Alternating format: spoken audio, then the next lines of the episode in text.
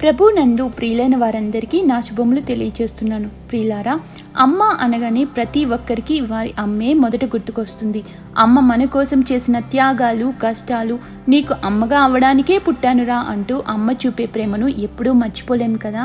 ఏ దేశం వారైనా, ఏ జాతి వారైనా, ఏ భాష వారైనా కష్టం వచ్చినప్పుడు మొదట గుర్తుకు వచ్చేది అమ్మే.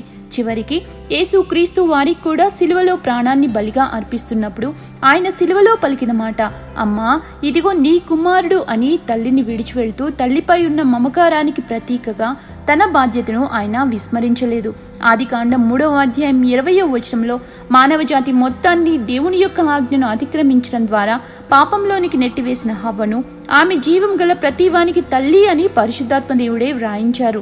అప్పటిదాకా ఎటువంటి ప్రసవవేదన రుచి చూడని హవ్వ భయంకరమైన బాధలను ఓర్చి దేవుడు శపించగా గర్భవతిగా ప్రసవవేదనను భరిస్తూ వేదనతో కుమారుని కని కయ్యూను అని పేరు పెట్టింది.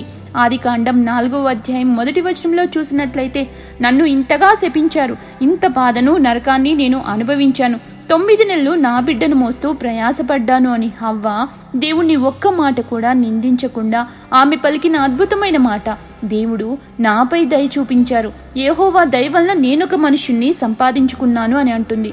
ఇక్కడ చూడండి, శపించబడిన హవ్వని దేవుడు జీవం గల ప్రతివానికి తల్లి అని వ్రాయిస్తే, శపించిన దేవుణ్ణి దేవా నీ దయ వల్లనే నేనొక బిడ్డను సంపాదించుకున్నాను అని మురిపెంతో సెలవిస్తుంది హవ్వ.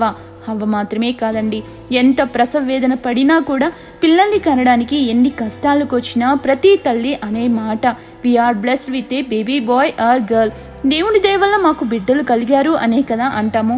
సొలోమాన్ గారు నూట ఇరవై ఏడో సంకీర్తన మూడో చరణంలో ఈ విధంగా సెలవిస్తారు, కుమారులు యెహోవా అనుగ్రహించు స్వాస్యము, గర్భఫలము ఆయన ఇచ్చు బహుమానమే. అయితే ఈరోజు మీ ముందు ఒక ప్రశ్నను ఉంచడానికి నేను ఇష్టపడుతున్నాను. మరి దేవుడు అనుగ్రహించిన ఆ బహుమానంను దేవుని కోసం పెంచగలుగుతున్నామా? ప్రతి తల్లి గౌరవింప తగినప్పటికీ దేవుని యందు భయభక్తులతో పెంచిన తల్లిదండ్రులే కొనియాడబడతారు, వారి చరిత్రలో ఆదర్శంగా నిలిచిపోతారు. జాన్ వెస్లీ గారి తల్లి అయిన సుసన్నా వెస్లీ తన పంతొమ్మిది మంది పిల్లల్లో పది మంది చనిపోగా తొమ్మిది మందిని ఒంటరిగా దేవుని యందు భయభక్తుల్లో పెంచింది. రోజుకి ఒక బిడ్డతో సమయాన్ని వెచ్చిస్తూ దేవుని గురించి చెప్తూ పదహారు రూల్స్ను పెట్టి అందులో ప్రప్రథమంగా దేవుని ఆజ్ఞలకు విధేయులు అవ్వాలి అని, ఎల్లప్పుడూ విడవక ప్రార్థించాలి అని ప్రార్థనా జీవితాన్ని నేర్పించింది. వారి బిడ్డల్లో ఇద్దరు మిషనరీలుగా జాన్ వెస్లీని మరియు చార్ల్స్ వెస్లీని మనం చూడవచ్చు. తన యొక్క చివరి దినాల్లో సుజన్నా జాన్ వెస్లీతోనే ఎక్కువ కాలం గడిపింది. జాన్ వెస్లీ గారు ఒక మాటను అంటారు, నేను థియాలజీలో కన్నా మా అమ్మ దగ్గరే దేవుని గురించి ఎక్కువగా తెలుసుకున్నాను అని. సామెతలు పద్నాలుగవ అధ్యాయము మొదటి వచనంలో ఇలా ఉంటుంది, జ్ఞానవంతురాలు తన ఇల్లు కట్టును, మూఢురాలు తన చేతులతో తన ఇల్లును ఓడబెరుకును. జాన్ వెస్లీ గారి యొక్క జీవితంలో తన తల్లి యొక్క పాత్ర ఎంతగా ప్రభావితం చేసిందో, అలాగే పరిశుద్ధ గ్రంథంలో ఒక దైవజనుడి జీవితంలో ఇద్దరు ఆడవాళ్లు కూడా అంతే ప్రభావితం చేశారు. మరి విశేషంగా పరిశుద్ధుడైన పౌలు గారి చేతనే ప్రశంసించబడ్డారు వారి తిమోతి గారి తల్లి అయిన యూనికే, అవ్వ అయిన లోయి. ఈరోజు మన ధ్యాన భాగము తిమోతి గారిని ప్రభావితం చేసిన ఆ ఆదర్శమూర్తులు. తిమోతి గారు లుస్రకు చెందినవారు. తల్లి యూదాశ్రీ, తండ్రి గ్రీకు వాడు, తల్లి పేరు యూనికే, అవ్వ పేరు లోయి. పౌలు గారు రెండవ మిషనరీ సువార్త ప్రయాణంలో భాగంగా లుస్ట్రకి వచ్చినప్పుడు తిమోతిని శిష్యుడిగా స్వీకరించి, తండ్రి గ్రీసు దేశస్థుడు అని యూదులందరికీ తెలుసు కాబట్టి తిమోతికి సున్నతిని చేయిస్తారు. తిమోతి యవ్వనస్తుడు, పౌలు గారికి అతి సన్నిహితుడు, ఎఫెసు సంఘానికి సేవకుడు. రెండవ సువార్త పరిచర్యలో భాగంగా లుస్ట్రకు వచ్చి పౌలు గారు వెంటనే సువార్త పరిచర్యకు తీసుకుని వెళ్తారు. లుస్ట్రలో పౌలు గారి శ్రమలకు ఇతడే సాక్షి. పౌలు గారు తిమోతిని విశ్వాసమును బట్టి నా నిజమైన కుమారుడు అని సంబోధిస్తారు. అంతేకాదు, మొదటి తిమోతికి వ్రాసిన పత్రిక నాలుగవ అధ్యాయం పన్నెండవ వచనంలో నీ యవ్వనమును బట్టి ఎవడును నిన్ను తృణీకరింపనీయవద్దు అని హెచ్చరిస్తారు. ఇంతగా పౌలు గారు శ్రద్ధ చూపించే ఆ తిమోతి యొక్క భక్తి జీవితానికి అంతగా ప్రభావితం చేసిన ఆ తల్లుల గురించి ఈరోజు మనం కొన్ని విషయాల్ని ధ్యానం చేద్దాం. మొదటిగా, తిమోతి అనగా అర్థము ఘనపరచువాడు, యూనికే అనగా ఘనత కలిగినది, లోయి అనగా సమ్మతమైనది. దేవుణ్ణి ఘనపరచు అంటూ తన కర్తవ్యాన్ని గుర్తు చేస్తున్నట్లుగా అర్థాన్నిచ్చే ఆ నామకరణము తప్పకుండా ఆ తల్లే చేసి ఉండాలి. ఎందుకంటే తండ్రి అన్యుడు, గ్రీసు దేశస్థుడు, పేరును బట్టే ఈమె భక్తి జీవితాన్ని మనం అర్థం చేసుకోవచ్చు. రెండవదిగా అపోస్తుల కార్యాలు పదహారవ అధ్యాయం మొదటి వచనంలో తిమోతి విశ్వసించిన ఒక యూదురాలి కుమారుడు, ఆమె దేవుని యందు భయభక్తులు మాత్రమే కాకుండా గొప్ప విశ్వాసం కలిగిన యూదురాలు. సామెతలు ముప్పై ఒకటవ అధ్యాయము ముప్పయో వచనం జ్ఞాని అయిన సొలోమన్ గారు ఇలా సెలవిస్తున్నారు, యెహోవా యందు భయభక్తులు కలిగిన స్త్రీ కొనియాడబడును అని. మూడవదిగా అపోస్తుల కార్యాలు పదహారవ అధ్యాయము రెండు నుంచి మూడవ వచనాలు తిమోతి లుస్ట్రలోను ఈకోనియాలోనూ ఉన్న సహోదరుల వలన మంచి పేరు పొందినవాడు అని వ్రాయబడి ఉంది. తల్లిదండ్రులుగా పిల్లలకు మనము చిన్నతనం నుండి ఏ విత్తనం అయితే విత్తుతామో అదే పంటను పెద్దయ్యాక కోస్తాము. తాను భక్తి జీవితాన్ని కలిగి ఉండటమే కాదు కానీ తన కుమారుడిని కూడా అదే భక్తి శ్రద్ధలతో పెంచింది ఆ తల్లి. నాలుగవదిగా పౌలు గారు తన పరిచర్యకు తిమోతిని రావాలి అని కోరుకుంటారు. తిమోతిని పౌలు గారికి అసలు పరిచయం చేసింది ఎవరు? దేవుని సేవకు పురికొల్పింది ఎవరు? తల్లినే కదా. దేవుని సేవకులతో ఒక సహవాసాన్ని ఏర్పరిచి మనకందరికీ ఒక ఉదాహరణగా నిలిచింది. సామెతలు రెండవ ఇరవై రెండవ అధ్యాయము ఆరో వచనం బాలుడు నడవలసిన త్రోవను వానికి నేర్పుము, వాడు పెద్దవాడైనప్పుడు దాని నుండి తొలగిపోడు.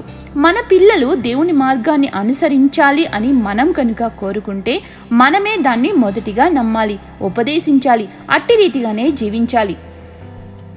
నేడు తల్లిదండ్రులుగా పిల్లలను దేవుని యొక్క భయభక్తుల్లో పెంచడం ఒక గొప్ప సవాలుతో కూడిన పని.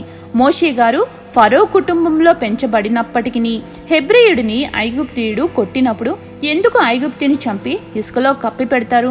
అసలు ఇశ్రాయేలీయులు తన జనాంగం అని అతనికి నూరిపోసింది తల్లి అయిన యోకెబెదే కదా. సిరియా సైన్యాధిపతి నయమాను సిరియా సైన్యాధిపతి అయిన నయమాను కుష్ఠరోగంతో బాధపడుతూ ఉన్నప్పుడు ఇశ్రాయేలీల చిన్నది షోమ్రోన్లో ఉన్న ప్రవక్త దగ్గర నా ఏలినవాడు ఉండాలి అని నేనెంతో కోరుతున్నాను అని సలహా ఇచ్చిన ఆ చిన్నది అంత ధైర్యంగా దేవుని గురించి చెప్పి దేవుని యొద్దకు నడిపించేంతగా భక్తిని నూరిపోసింది వారి తల్లిదండ్రులే కదా. మరి మన పిల్లలను దేవునికి శిష్యులుగా చేయడంలో తల్లిదండ్రులుగా మనము దేవుని జత పనివారై ఉండాలి. ఐదవదిగా తిమోతికి వ్రాసిన రెండవ పత్రిక మొదటి అధ్యాయము మూడు నుండి ఐదు వచనాలు చూసినట్లయితే నీ యందున్న నిష్కపటమైన విశ్వాసాన్ని జ్ఞాపకం చేసుకుని ఆ విశ్వాసము మొదట నీ అబ్బ అయిన లోయిలోను యునీకేలోను వసించెను అని పౌలు గారే సాక్ష్యం ఇస్తున్నారు. ఇక్కడ చూడండి, తిమోతి తల్లి అయిన యునీకే మాత్రమే కాదు అవ్వ అయిన లోయి కూడా నిష్కపటమైన విశ్వాసాన్ని కలిగి ఉంది. అంటే లోయి, తర్వాత యునీకే, ఇప్పుడు తిమోతి, మొత్తంగా మూడు తరాలుగా వారి యొక్క భక్తి జీవితాన్ని కాపాడుకుంటూ పిల్లలకు కూడా అదే దారిలో భక్తి శ్రద్ధలతో పెంచుతున్నారు. పరిచర్యలో పౌలు గారికి పరిచయం కూడా చేశారు. అయితే ఆ భక్తి ఎంతగా తిమోతిలో జీవం పోసుకుంది అంటే తిమోతికి వ్రాసిన రెండవ పత్రిక మూడవ అధ్యాయము మొదటి వచనంలో అంతియొకయు ఈకోనియు లుస్ట్రా అను పట్టణంలో నాకు కలిగిన హింసలు ఉపద్రవములను తెలుసుకున్న వాడవే వెంబడించితివి. తిమోతి గారు పౌలు గారి హింసలో కూడా అతని వెన్నంటే ఉండి పరిచర్య చేశారు. అంతేకాదండి, ఆ హింస తిమోతి గారు కూడా సహించారు. ఎంత ధన్యకరం! క్రీస్తు వారిని విశ్వసించడమే కాదు వెంబడించారు. పౌలు గారి హింసల్లో వెన్నంటే ఉన్నారు. పరిచర్యలో మాత్రమే కాదు హింసలో కూడా పాలు పంచుకున్నారు. దేవుని కోసం నిందలను హింసలను కూడా భరించడానికి సిద్ధపడేంతగా ఆ తల్లి భక్తి శ్రద్ధలతో పెంచింది. అదే చదువుకుందాం పదండి. మూడవ అధ్యాయము పద్నాలుగు మరియు పదిహేను వచనాలు క్రీస్తు యేసును అందించవలసిన విశ్వాసం ద్వారా రక్షణార్థమైన జ్ఞానము నీకు కలిగించుటకు శక్తిగల పరిశుద్ధ లేఖనములను బాల్యము నుండి నీవు ఎరుగుదువు కనుక. బాల్యము నుండి నీవెరుగుదువు అని పౌలు గారే ఇక్కడ సెలవిస్తున్నారు. అవును ప్రియులారా, ఎహెచ్కేలు పదహారవ అధ్యాయము నలభై నాలుగవ వచనంలో తల్లి ఎట్టిదో బిడ్డయు అట్టిదే అని నిన్ను గూర్చి అందురు. ఒక భక్తి పరుడైన సేవకుని ఆ తల్లి పౌలు గారికి అందించింది. బాల్యం నుండే పరిశుద్ధ లేఖనాలను నేర్పించగలిగింది. తిమోతి కూడా తల్లికి విధేయుడై జాగ్రత్తగా తల్లి అడుగుజాడల్లో పెంచబడ్డాడు. ప్రభువు వారికి తల్లి అయిన మరియా గొప్ప స్త్రీకి ఉదాహరణగా ఉంది. వినయమైన సేవలో తన్ను తాను సమర్పించుకున్నది. క్రీస్తు లోకంలోనికి అవతరించడానికి ఆమె శరీరం ఒక సాధనమై ఉంటుంది అని దూత ప్రకటించినప్పుడు ఆమె ఇదిగో ప్రభు దాసురాలను నీ మాట చొప్పున నాకు జరుగునుగాక అని తన్ను తాను సమర్పించుకున్నది. బాల్య దినముల్లోనే తల్లి అయిన మరియకు యేసుక్రీస్తు వారు లోబడ్డారు. ఫిలిప్పీయులకు రాసిన పత్రిక మొదటి అధ్యాయం మొదటి వచనంలో చూసినట్లయితే రోమా చెరసాల్లో ఉన్నప్పుడు తిమోతి గారు కూడా పౌలు గారితో ఉన్నట్లు మనం చూడవచ్చు. ప్రియులారా, ఒక్కసారి పరీక్ష చేసుకుందాం. ఎలా ఉంది మన కుటుంబ జీవితం? ఎలా ఉంది పిల్లల పట్ల మన వైఖరి? మొదటిగా ఎలా ఉంది మన భక్తి జీవితం? మన జీవన విధానాన్ని బట్టే మన పిల్లల వైఖరి కూడా ఉంటుంది. తల్లిదండ్రులుగా మనమే ఒక తిండిబోతులు, త్రాగుబోతులు, తిరుగుబోతులు అయితే మన పిల్లలు కూడా దేశ దిమ్మరులు, చోరులు, వ్యభిచారులే కదా అవుతారు. మన వల్ల మన కుటుంబ వ్యవస్థే సర్వనాశనం అవుతుంది.